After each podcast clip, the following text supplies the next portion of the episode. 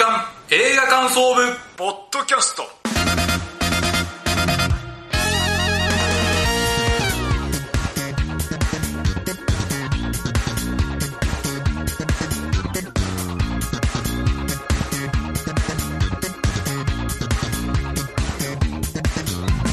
さあ始まりました。月刊映画感想部ポッドキャスト。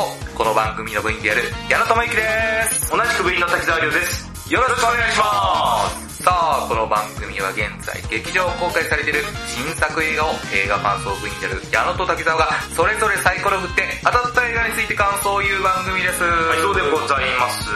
今回は12月号ですね。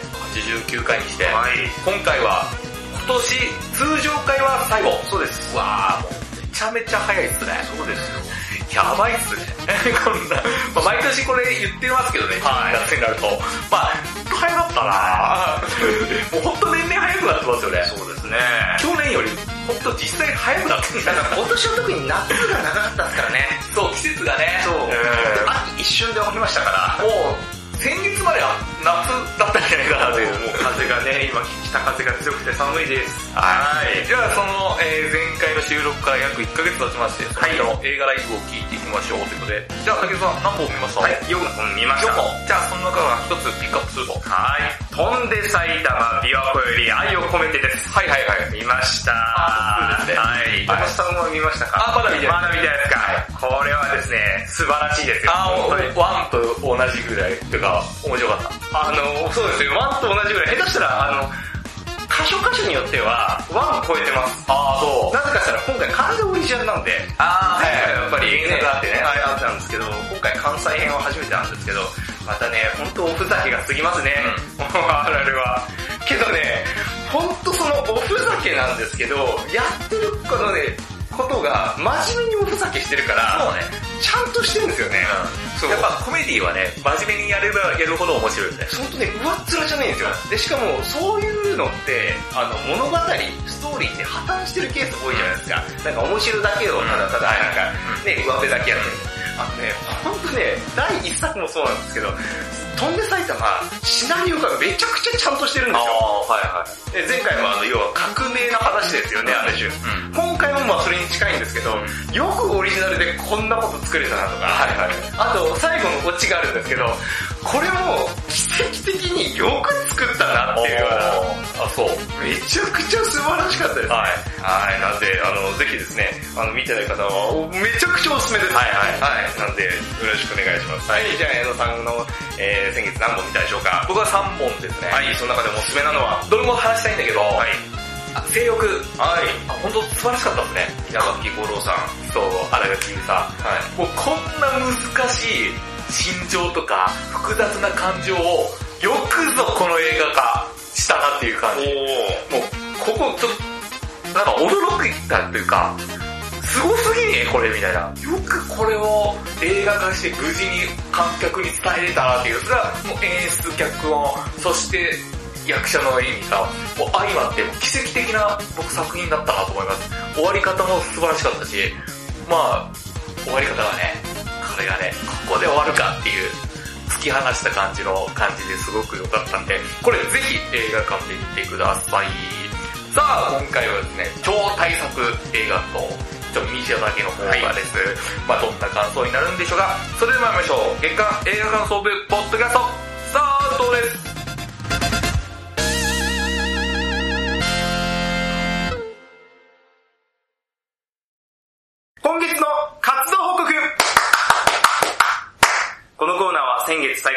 して決めた映画について感想を言うというコーナーです。メイン企画です。はい、ということで、まずは私でございますが、はい、マーベルズです。MCU! はい、マーベルズでございます。はい MCU ですよ。はい。えーと、前回に引き続きですね、今回もあらすじはありませんが、はいはい、あの、あらすじを知りたい方はちょっと検索をしていただければと思います。そうはい、えーと、マーベルズ見てきました。まあまあ言わずとしてとね、今野さん言っていただいたように MCU。大大作のエンターテイメント会になりまして。そうなんですけど、うんそこについてもちょっと話していきたいと思います。あの、まずはですね、今回のマーベルズなんですけど、概要としましては、キャキャプテンマーベル。うん。2019年に日本でも公開されましたが、はいそれの続編でございます。はい。で、ただの続編じゃないんですよ。おこれがね、結構厄介なところで、うんっていうのも、このコロナ禍に入ってから、このディズニーチャンネルでうん MCU のドラマが多かったじゃないですか。なんですよ。それを踏まえての作品なんですよ、今回。なんで、えー、マーベル、キャプテンマーベルの前作の次にですね、えー、ワンダビジョン、うん。えー、で、その後にミズ・マーベル、うん。そして、えー、シークレット・インベーション。うん。この作品を、この3作を踏まえた後のお話なんです。うん。この作品。うん。で、正直、うん私もです、全部は見てません。うんこの作品。はいはいはいなんですけど、うんえー全部見てなくても、なんとなくわかる仕組みにはなってます。うん。ただ、なんとなくしかわかりません。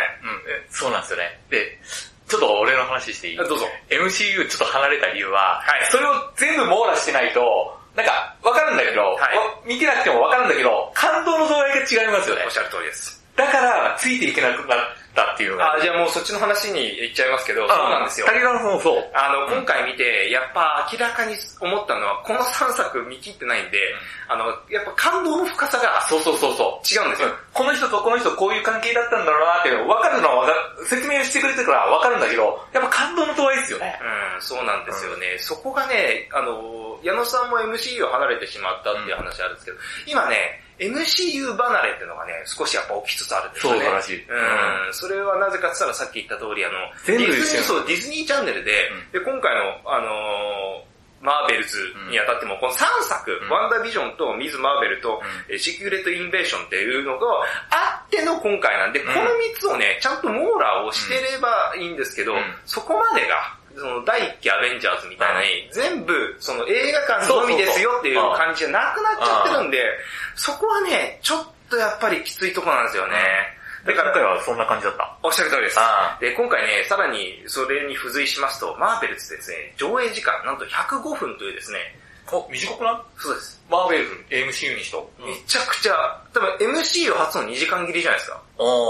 あの、ぐらいなんですよ。はいはいというところで、えっ、と、お話としても、ちょっとダイジェスト風な感じもなくはないんですよ。あー、まあまあそう。仲良く、ん。あ今回の話は、まあ、女性3人が、うん。まあ、タッグを組むって話なんだけど、その3人が初めましてから、うん。その、最終的に、この、仲間にそうそう、なうん。連携して、やっぱり意思疎通ができるほどになる、ね、なるまでの間っていうのが、まあ、ダイジェストなんですよ。あだから、ダイジェストってことは何かって言ったら、深くまでいけないんですよ。もしかしたら、その、全部、その他のディズニーチャンネルやってたのを見たら、また感動の度合いがまた、そう、おっしゃる通り。うん、そうなんですよね。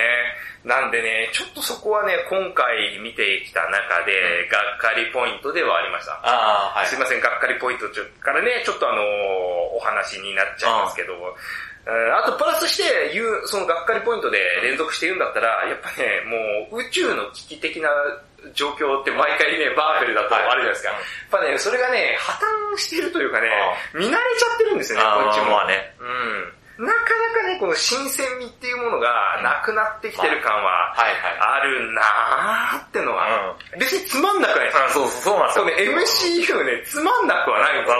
うんだだからこそなんかね、余計悲しいじゃないけど、けど過去にいただいた、この大感動みたいのがないんですよ。あ前まではね、ウィンターソルジャーとか見た時に、うお、すげーとかっていう風になるわけですけどうん、それがね、ないんですよ。あうん、ちょっとね、それは MCU 今後どうすんだろうなっていう。うんか、もしかしたら、もう振り切ってんのかもしれない。もう全部見た人限定で、もう、だってさっき言ったじゃないですか。飽和状態っていうか、はいはいその、もうそこまでやるんだったら、なんていうの、全部見た人が得するような感じだったらまた感動が違うわけじゃないですか。はいはいはもうそっちが振り切っちゃってるのかなと。もうちょっとファンムービーというか。ああ、そうそうそう。もう、んあ新規の人のことをまた、喜ばせるのはもう、アベンジャーズで終わらせたから、それを感動を超えるためには蓄積が必要じゃないですか。はい。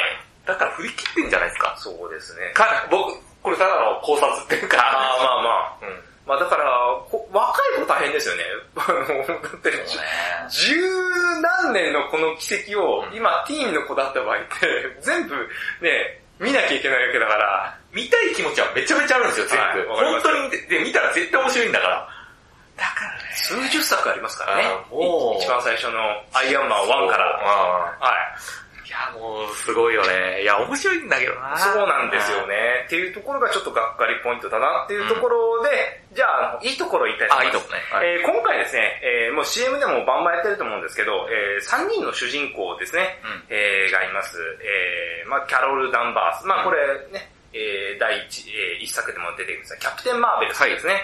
えーまあブリー・ラーソンがブリーラーソンめちゃめちゃいいよねまああの、もともとそのアメリカの航空パイロットだったんですけど、うん。まああの、スペースストーンっていうのに、まあ触れて、めちゃめちゃ強い力を得ましたということです。で、もう一人、えー、二人目です。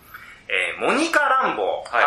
この子はですね、キャプテン・マーベルで一番最初に出てきた、あの、マリア・ランボーの娘で、あの、黒人の女性で、うん。あの、なんかパーマっぽい女の子って、うん。ちっちゃい子っていたの覚えてませんか？覚えて覚えてないですね。数年前だから覚えてない。なんですよ。で、この子が成人しました。はい。で、ワンダービジョンっていうね、うんあの作品があるんですけど、その中で、えーえー、超人能力が覚醒したっていう人なんですね。で、3人目。これがですね、えーカマラ・カーン。うんこれ、ミズ・マーベルですね。えーで、これはみ、あのーこれもドラマでミズ・マーベルっていうのがあるんですけど、えーパキスタン系の子かな？なんですけれども、あの、非常にですね、アベンジャーズとかキャプテン・マーベルに憧れてる普通の女の子なんです。けれども、えーおばあちゃんからあるお届け物が来まして、で、そこね、魔法のバングルっていう、この腕になんかつけるやつですね、装飾品はい。なんですけど、それをつけたら、そこから、その、そのバングルにはこの宇宙エネルギーっていうのが込められて、それで、その自分の描いた通り、あの、動くことが、はいはい。あのもの具現化できるっていう。で、例えば手をめちゃめちゃでっかくして、なんかゴムゴムのパンチみたいな感じとかできたりするっていうような超人能力を得た女の子っていう、この3人が、のお話なんですよ。はいはいで、一番最初はですね、あのーこの3人、あのーなんていうか、あの、ギクシャクしております。いろいろなことがあって。で、カマラはカマラで初めて憧れだった、あの、キャプテン・マーベルに会った時に、もう普通にアイドルに会ったごとくん。キャピキャピして、うん。わーって言いながらも、うん。その目の前でそのボコボコ、なんか、ん。なんか、あ対戦したりしてるんですね、っていうシーンとかあったりするんですけど、なんですけど、この一緒にこういろいろ過ごしていった結果ですね、まあ徐々に本音を話せるようになりますよと。うんで特にあの、キャロルとモニカの間にはちょっといざこざがあるんですけれども、そこを、このティーンのカマラカーン、うんまあミズ・マーベルですね、が間で、このいいクッション材となって、このいい3人の関係ができていくって、この過程はね、めちゃくちゃ良かったです。はいはい。特に、その、3人が、その、何、パワーを使った時に、うん。なんか、自分のいたところに別の人が来ちゃうっていう、そのうん入れ替えみたいな、うん。これは多分テレビ予告とかやってると思うんですけど、そういうのが起きちゃうんですね。で、これをちゃんと意図した通りにみんなでやろうぜって言った時に、この、キャプテン・マーベルの、うん。えー、あれ宇宙船かな、うん。で、なんかその意思疎通するためになんか縄跳びやったりとか、うんジャグリングやったりとかして、はい。なんかいろいろやるっていうこの訓練シーンとかあって、これはね、あの非常に面白いものがありました。はい。あとですね、まあこれも面白いところだなって思ったのが、あのー宇宙船かなんかですね、えー、ソードっていう、まああの、舞台があるんですけど、そこの基地から地球に逃げるよって言った時に、えーグースちゃんっていうですね、うん。あの、猫ちゃんいましたよね。あー、何出てるか？えー、ワンのキャプテン・マーベルのワンで、はああで、猫ちゃんだと思ったらう、ん。口開いたら、うんわーって触手が伸びてって、飲み込むっていうあのー、猫、猫っぽい、で、実はあの、あれ、もういい宇宙人だったんですけど、宇宙生物か、うだったんですけど、その宇宙生物がたくさん出てくるんですよ、猫ちゃんたちが。ー仲間みたいな。はい。で、で、宇宙船っていうのがまあ、あの、脱出するにあたって輸送船があるんですけど、はいその輸送船は、こう、人がたくさんいたら、こう乗り込めないと。あ、じゃあどうねするかってなった時に、この猫ちゃんたちが全部人を食うと。う んで、それで、蓄えて猫ちゃんたちだけで脱出船入って逃げるとかっていうシーンがあって、うんこういうコミカルなシーンもたくさんあります。非常にいいシーンもたくさんあるんですよ。で、最終的にはこのダーベンというですね、えーハンマーを使ってるのがいるんですけど、この、こいつがですね、あの、カマラの、えー持ってるバングルと同じバングルを持ってるんですよ。実はこのバングル2つで1つというバングルなんですよ。あー、じゃあ協力しないといけないんだ。っていうところで、で、このダーデンはそのバングルを返せとかっていうことだったりとか、あとはその、キャプテン・マーベルのことを恨んでたりとかってするっていうお話なんですよ。あの、なので、いいポイントとしては、その、キャラクターの、その、なんていうのかな、魅力的なアンサンブルであったりとか、えー、その一人一人の、特に3人ので、あの主人公3人の女性のキャラ立ちがいいですよっていうところとか、あとあの、アクションとか、その、テンポっていうのはすごくいいなというところでね、あの、105分ぐらいで終わっちゃうんで、長ったらしいなっていうところはないんだけれども、その代わり、深さがないっていうところは、あーちょっとなっていうような感じだなと思いましたね。なんで、矢野さんけど今聞いてても、イメージわかんないですよね。イメージわかんないっていうか、あの、どうしてそうなったかっていう、なんていうか、時系列的なものがやっぱわかんないですよね。うん僕も見ててわかんなかったです。これねうん、わ、かんないんですよ。ドクターストレンジ、配信作のあったじゃん、はいはい去年か。あれ見に行った時に結構ドラマ見てないとわかんないうん。だったんですよね。そうですねその時、でも説明でわかるんですよ、関係性とか。わそれは素晴らしいなと思うけど、やっぱ、なんていうの？その過程を見てないから、はいそこの深さってやっぱ大事なんだなっていうそうですね。あれ、ワンダービジョン見てるか見てないかで結構やっぱ違います違いますよね。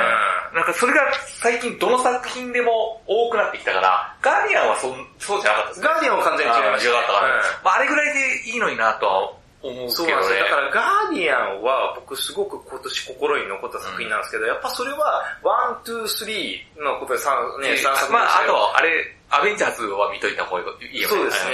なんで、でもそれだけで全然良かったじゃないですか。結構独立作ですよね、うんあれは本当に。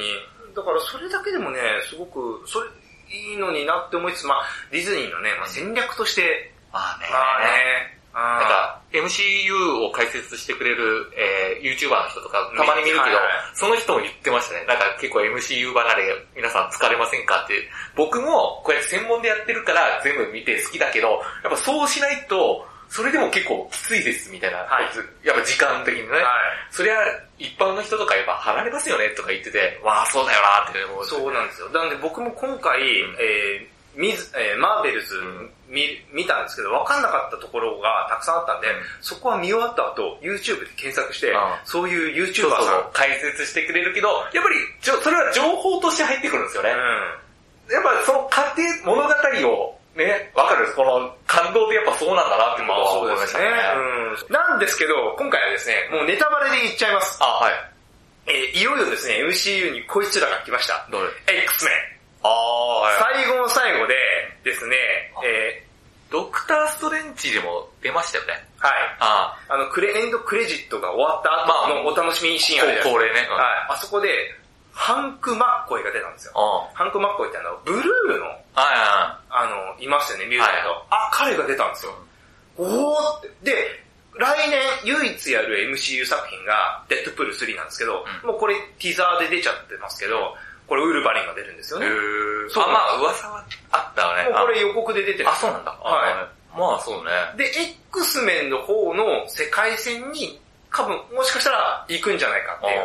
ああ、はい。今度はああ、なるほどね。で、X メンの問題を解決するのかもしれない。そうですね。だから X メンとあとファンタスティック4もこう絡んでくるんじゃないかって。ねだから今までその、あのーなんだアントマンとかあ、えー、ドクターストレンジとかありましたけど、そこの世界線とは多分一回切り離すんじゃないか説もあったりとか。ああ、そっちに。うん。まあ、あとベノムも来そうだしね。うん、そうそうそう、いろいろあって。ただ、すね、今こうやって、ある程度私たちも、あの、情報あるから話していけますけど、全くこれから見るっていう人は、きついだろうなってあいう。で、私たちでもここ、結構、この、なんていうの、あの、もうついていけない感じがあるのに、あの、ほんとちょっと MC 優しくしてくださいっていう気は、うん、しますね。なんで、今回ね、ほんとマーベルズ単体だけだったら私はちょっときつかったなというのが感想です。はいはい。以上が私の活動報告でした。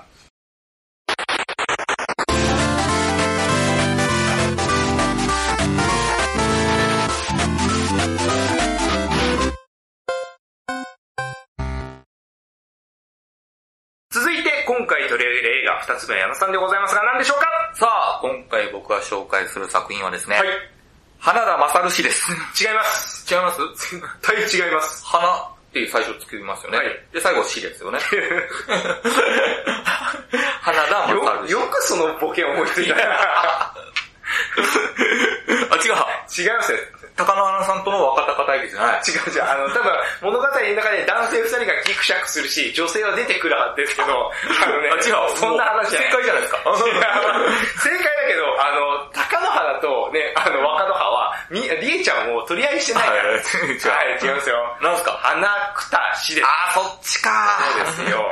ねそっちでしたか。そっち。ね、あの、別に婚約会見やんないでしょ。はい。その4ヶ月後に。じゃあ、花下しの方ですね。そうです花はい、下しのすいませんでした。はい、じゃあ感想お願いいたします。では、花下し行ってみましょう。はいということで、まず、結論的な感想を言わせてください。はい。あの、すごく良かったですおね。ー、本当ですか？あの、正直言うと、僕見る前全く興味なくて、はい当たらなければスルーしてたんですけど、はいこれね、良かったですよ。はい。まあ今回はどこが良かったかを言っていきたいと思いますが、その前にどういったストーリーかと言いますとですね、はいえー今回ですね、えー主人公を演じる綾野剛さんが、まあ、九谷っていう男の人なんですけど、この方ピンク映画の監督さんやってまして、で、あのー翔子っていう佐藤穂波さんが演じる女女優さんがいて、まあ、その子と同棲をしてた。で、その翔子が、いある日、もう亡くなっちゃって、で、その九谷はその翔子が亡くなったことに対して、なんか、引きずってるのか、んなんか別に悲しんだりはしないんだけど、ちょっと心がない状態なんですよね。で、その九谷が翔子との思い出を、えー、江本拓さん演じる遺跡にひょんなことから出会って話すっていうお話なのね。だから、九谷が話してる現在と、えー、翔子と九谷のが付き合ってた、同棲してたのを、過去が描かれるっていう話。あ、じゃあ過去と現代を行ったり来たり。そうそうそうそう品ですか？それを、そう、九谷が話すのを映像で見せる。そんな話なのね。で、そういった話なんですけど、で、この九谷と翔子の、まあ、同棲シーンでやって、同棲しますっていうのがね、決してね、全然ね、ドラマチックじゃないんですよ。もう本当に日常で、日常といっても結構生々しく描いてますね。うん。だから、その、なんていう今回 R18 なんですよね。はい。で、結構そのベッドシーンっていうのがね、もう結構生々しいんですよ。ほわーっていう、ちょっとう。リアルっていう。リアルだし、あ、こういう描き方するんすか？ね。でも、実際現実そうだよなっていう、ね全然美しくもないし、なんかもう、え、こんなんまで演じるんですかっていうぐらいびっくりするぐらいなんですけど、でも実際のカップルってそうだよなっていうことで、これが、なんていうの、もう僕、性描写に関してドラマチックに描かれるのあんまり好きじゃないんですよ。はいはいはい。実際気持ち悪いじゃないですか。ぶっちゃけ言うと。まあなね、あの、字のごとく生々しいですよ。だってもう生理的なことだし、はでそれを見せられるし、あのーそこがね、僕はすごく良かったです。おこの日常を生々し生々しく見せられる感じが、なんか共感するじゃないですか。うんうん。実際こうだよねって。だからこそ、なんか物語に入っていけるんですよね。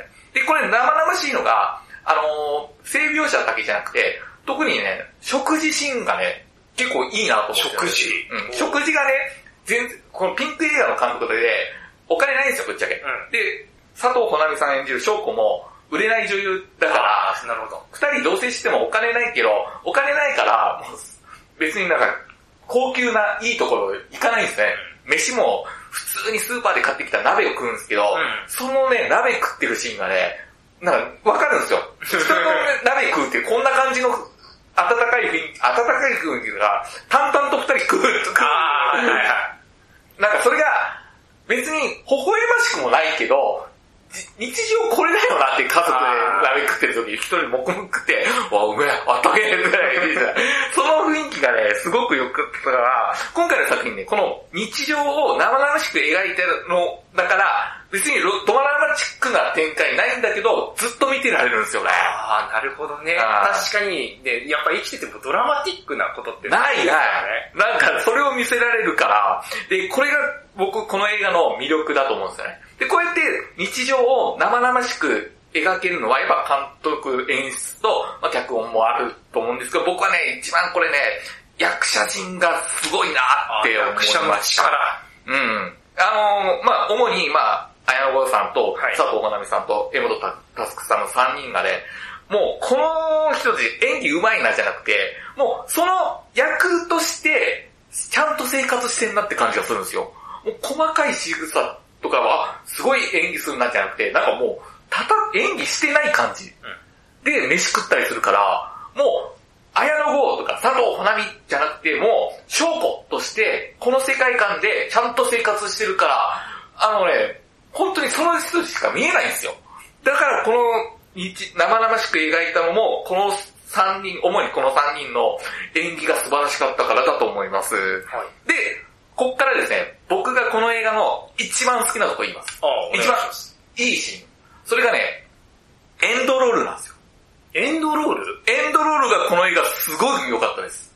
まあ、どういったことが起きるかというと、エンドロールね、曲が流れるんですよ。はいその曲は何かというと、えー佐藤花美さん演じる翔子が歌う山口百恵さんのさよならの向こう側っていう、南国公連みたいなはい、あの歌を歌うシーンがエンドロールで流れるんですね。実際このエンドロールのシーンは、中盤、物語の中盤に出てくるんですよ。うんあの、ピンク映画の撮影の打ち上げなんかなんかで、あの、す、もう、バス停のスナックみたいなところで、あの、みんなで、そこには、えー、主人公の九谷、綾野剛さん演じる九谷もいるし、まあ他のスタッフさんもいるし、そこでね、女優の翔子が、あの、さよならの向こう側に歌うんですよ。はいそのシーン出てくるんですね。で、中盤、あその本編で出てくるところは、一番歌い終わったところで切れるんですよ。はい。したら、このエンドロールでまたそのシーンから始まるんですよ。うんさ翔子が歌うシーンから、はい一番から歌う。それがエンドロールで出演者の名前出てくるんですね。で、これが一番で終わらないんですよ。まあエンドロールでは。フルで、はいで、何が起きるかというと、一番歌い終わったら、その、綾野剛さん演じる九谷が、デュエットをしだすんですよ。ああ、なるほど。で、そのさよならの向こう側を歌うんだけど、この歌うことがね、なんていうの、九谷が、長子が死んで引きずってったのから、なんかね、このさよならの向こう側を歌うことによって、ちゃんと翔子から、さよならを伝えてるように見えるんですよ。ここでなんかね、どっかで、僕がそう見えただけなのかもしれないけど、さよならの向こう側のシーンを入れることによって、九谷が、クライマックスから、翔子とちゃんとさよなら言って、前にちょっとでも進んだように見えるんですよ、この歌のシーンが。それがね、ものすごく感動するんですよ。うまいですね。あー、うん、そうそういうのって普通、物語の中のクライマックスで見せてからのエンドロールそうそうそうそうけどエンドロールまでぶち抜きで、そうそうそうこを回収するっていう。のは、う。まいですね、シンプルに。で、エンドロールで初めて、その、主人公の九谷がデュエットして歌うっていう、2番を歌うっていう感じで、それがね、本当にね、九谷が本当に、ちゃんと翔子にさよなら言って、僕は前に進みますっていう意思表示にも見えると僕は受け止めました。で、そのね、その、この、あと、そのメッセージ性も伝わったし、はい。僕はね、この、翔子と、あの、九谷が、このデュエットしてる時が、もしかしたら、この二人の一番楽しかった思い出なのかなとも見えて、それがね、なんか、より切なくなるんですよね。その、く九谷がさよならっていう、ちゃんと言えた、前を向いたという気持ちと、これが一番楽しかったよねっていう、もう、どうでもいいシーンじゃないですか、ぶっちゃけ言うと。それが、もう何気ない日常なんだけど、二人がスナックで歌うシーンが一番楽しかったんだなっていう気持ちが見えて、このシーンがね、すっごく感動したんですよ。だから映画終わった後なんかね、すがすがしい気持ちになるんですよね。だからこの映画の魅力はエンドロールだと思うんで、もうそれを集約されてるんで、ぜひね、この映画館で日常を描いてるんで、なんかどっしり構えて、なんか浸ってほしいなって思うんで、ぜひぜひ皆さん映画館で見てください。今月の矢野の活動報告でした。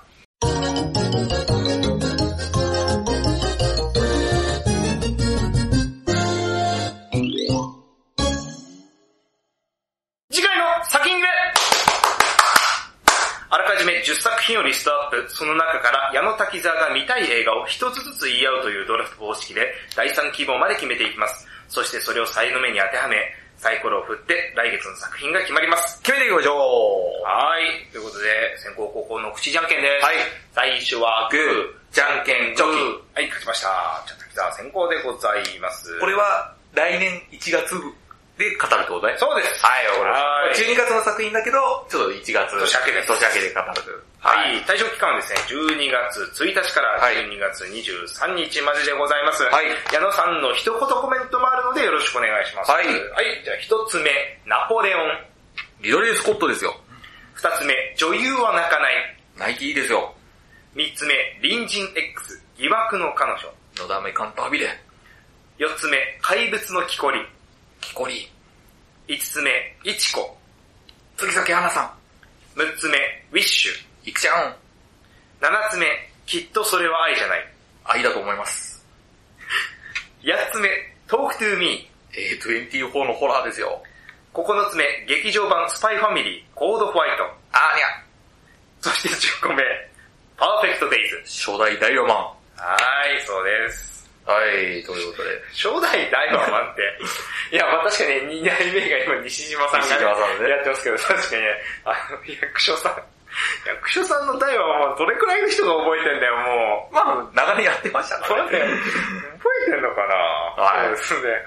あとウィッシュはね、えー、イクサさんが、そうそう、声優ね。なんか予告流れてるけど、本当上手いですよね。まあミュージカルもやってるし。あと歌うシーンが必要になりあますからね。の、ミュージカル本当にいっぱい出てるらっしゃるから。そうそうそうお手の物だと思いますよ。よかったです。はい、ということで、えー、滝沢の第一希望からいきたいと思います。滝沢の第一希望、イチコ。あー、なんかこれ評判がね、はい好き好き花さん上手いからな。そうですね。なんか、実は謎に包まれた女性だったと。あーなんか。すごい良かったですよ。はい。ということで、イチコでございます。好きは、杉崎さんね、なんかこういうミステリアスな役をね、最近多いですよね。なんか前までは。どんな役でもやれるかうん。ら。はい。ということで、矢野さんの第一希望は何でしょうか？ナポレオン。出たやっぱね、リドリー・スコットは抑えときたいんですよね。そうですね。別にナポレオンに全く興味ないし、俺世界史取ってなかったから。わかる。俺もこれついていけるかなって気は気はしなくはないですけど。でも、ただね最後の決闘裁判とかも、そこじゃなかったじゃないですか。うんその、問題は歴史観じゃなくて、もうその、現代の、毎問題をうん映し出してたから、はい。今回のナポレオンもそうなのか、まあわかんないけどね。はい。はい。ちょっとリドリー・スコットはちょっと追っとかないとな。はい。わかりました。えー、じゃあ滝沢の第二希望いきたいと思います。パーフェクトデイズ。はい。はい。役所これさんね。はい。なんかあんまりセリフないんでしょ？みたいですね。あの、監督はあの人ですよね。監督はですね、えー、ビム・ベンダースですね。うんはい。なんで、だ、どんな作品？ビム・ベンダースは、えー、ベルリン天使の歌とか、ああ、わかんない。あーとか、パリ・テキサスとかなんですよね。はい。ベルリン天使の歌は、あの、有名ですよ。ああ、そうなのはい。パーフェクトデイズは、その、お小津安二郎うん。をビム・ベンダースは尊敬してらっしゃって、なんかその、小津さんっぽく作るために、だから日本でみんならしいですよ。なんで、ちょっとね、えーと、どういう作品になってるのかなと、はいいうところで選びました。えー、じゃあ、矢田さんの第二希望は何でしょうか？結構迷うんだけど、はい。ウォークトゥーミー。あ、トークトゥーミーですね。ホラーいいじゃないですか。はまあ、あ、24じゃなかった。い。えー、24 A、A ね、A がないと、あのあ、ジャック・バウアーのやつそうね。、申し訳ないになるから。ははい。ドキドキキャンプ。あの、トークトゥーミー、そうですね。はいなんか、予告見た感じは、なんか完全に、あの、A20 らしさが出てましたそうね A24 らしさが出てましたよね。はい私も気になります。はい、えー、滝沢の第3希望いきたいと思います。うん。じゃあ、ディズニー行きましょうかあウィッシュあんまディズニーってやってないっすよね。やってないです正直言うと、あの、ピクサーはやってるけど、はいね。ュディズニー行きましょうか。はい。まあ、最近あんまりなんですよね、実は。はいはいはい。あの、ミラベルとか、この間見ましたけど、うんミラベルがね、全然だったんですよ、はいはい自分の中で。うん。なんで、あんまり良くないのもあるんですけど、ちょっと一回見てみようかなと。はいはい。はい。ということです。矢野さんの第3希望は何でしょうか？あー、どれもいいんですけど、はい。じゃあ、怪物の木こり。お、怪物の木こりですか？三池さんですよね。出たー。まあ、予告見る限り、あー、三池さんっぽいなっていう感じ。亀梨くんですよね。そうそうそうそう。うん。三池さんっぽい、あの、殺人鬼のビジュアルとか、うん三池さんっぽいなっていう。三池さんはね、ほんと長半コロコロみたいな感じで、あの、いい時と悪い時が真っ二つなんですよね。まあね、まあ、いろんな種類のね、監督、本数もあるし、三池さんはね、結構好きなんですけどね、僕。三池さん好きなのは大好きなんですよ。13人の資格とかあ大好きなんですけど、ダメなものはね、ほんと全然あ1ミリも刺さんないみたいな感じなんで、基本オファーは断らないらしいですね。そうですね。はい。あの、たけしさん曰くあの、何でも撮る人でしょってそういう。。まあ本人がなんかそれ、まあねポリシーっていうか、そうそうそうそう。じゃあ行く？はい、えーと、じゃあ、あの、おさらいです。んえー1枠目、いちこ。ソフトバンクの CM 出てます。2枠目、ナポレオン。我が輩は、あ、ね、猫であるって言ってた辞書、辞書に不可能です。はい。えー3枠目、パーフェクトデイズ。いや、役所さんいいですよ。4枠目、トークトゥーミいや、24久しぶりやるか。ー。5枠目、ウィッシいや、吹き替えいいよ。ュ。6枠目、怪物の木こり。ゴーイング。はーい、ということです。あの、我が輩は猫であるわ。危ね 違う、日本人が言ってますからね。はい。夏目漱石ね。はい、違いますからね。はい、ということで、えー運命の最後のタイムでございます。滝沢さんから、いきますよはい滝沢の Let's サイコロタイムよいしょにナポレオン来ました。ほうなんか、リドリー・スコット率多くない？そうですね。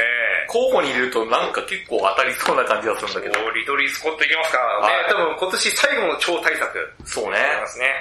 はい、いきますよ。ということで、山田さん、えー2が出た場合振り直しです。はい。山田さんの Let's サイコロタイムよっトークトゥーミーあ、また24って。あ A24 僕結構当たりますね。A24 まあ自分で選んだるのが。そうですよ。A24 のホラーですよ。まあ、まあ、今年、今年じゃないけどね。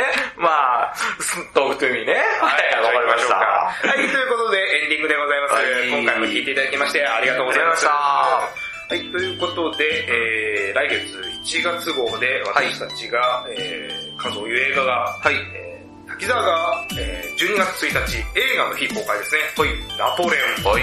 はい、ということで、矢野さんがですね、12月22日金曜日公開、トーク2 2でございます。はいはい、ということで、まあ、これは当たったか、対策だなそうね。まあどういうアプローチで描かれるのかわかんないけど。うん。でもあれですね、ジョーカーの人ですよね。そうです。はい、面白いんじゃないですか。でもリドリー・スコットはちょっと安心していいと思うんで。まあね、リトリー・スコットだってもう相当な年齢ですけど、相変わらず進化してますからねす。ごい、それがすごい。いやー今年ね、あの、某アニメ監督の映画を僕は、まあ某って言ってますけどう、ん見たんですけど、全く進歩しなくて、その人が、あうわーと思って、どう生きてました？あ、違う。やめろただただただどう生きてました？かってそうですね。別に何も言ってないけど、どう？確信ついてるなぁ、本当に。いや、ただ単純にどう生きてまあー、なしたるほどね。あの、素晴らしく生きたいと思います。はいはい。やっぱね、進化してるっていうのは本当すごいなと思いましたね。えー、なかなか成長しないですよね。しょうがないとは思うんですよね。だってそれまで積み重ねたものがありますから、あ仕方ないとはそう、思いますけど。そこに固執しちゃうよね、普通はね。普通はね、あと好きなものってどんどん固定化してきますからね。あそれをね、や、あのーそこに安住しないリドリー・スコット。いや、すげえな。体力いるでしょ。そうですよ。いや、気力体力すごい。もうイーストウッドもそうだけど。そうそうそう、本当。ああそう思いますよ。はい、ということでですね、先月号で、はい、あのエンディングで、皆さんがもう首を離したくて仕方ない。あ、なんか結構多くの人に聞いてもらっていただいたみたいな。首をしかもね、はい。あの、公開でね、あ、そのネタバレ、公開前にあれ更新したのか。あ、結構なんか多くの人に聞いてもらったみたいで。ありがとうございます。まあ、そあれはあれですよね。こういった映画でしたっていう概要を語ったんそうですよですね、下敷きだったんでね、じゃあ本編をね、語らせろよ、この野郎っていうね。あ、もう公開されたし。はいじゃあ、これネタバレありって思っはい、てということで、ネタババレありで矢野さんがですね、織田信長なりの、あの、傍若無人な感想を、あ、また木戸さんからも結構言ったんで。まあ、基本、なんで、この後、あの、号外説っぽいやりたいと思います。あと、12月、またベスト10、はい、やりますよ。まあ、やるんで、今月末、12月末ぐらいに、はい。あたりに、えっと、今年のベスト10を、はい。特別会をやりますので、それもぜひ期待してください。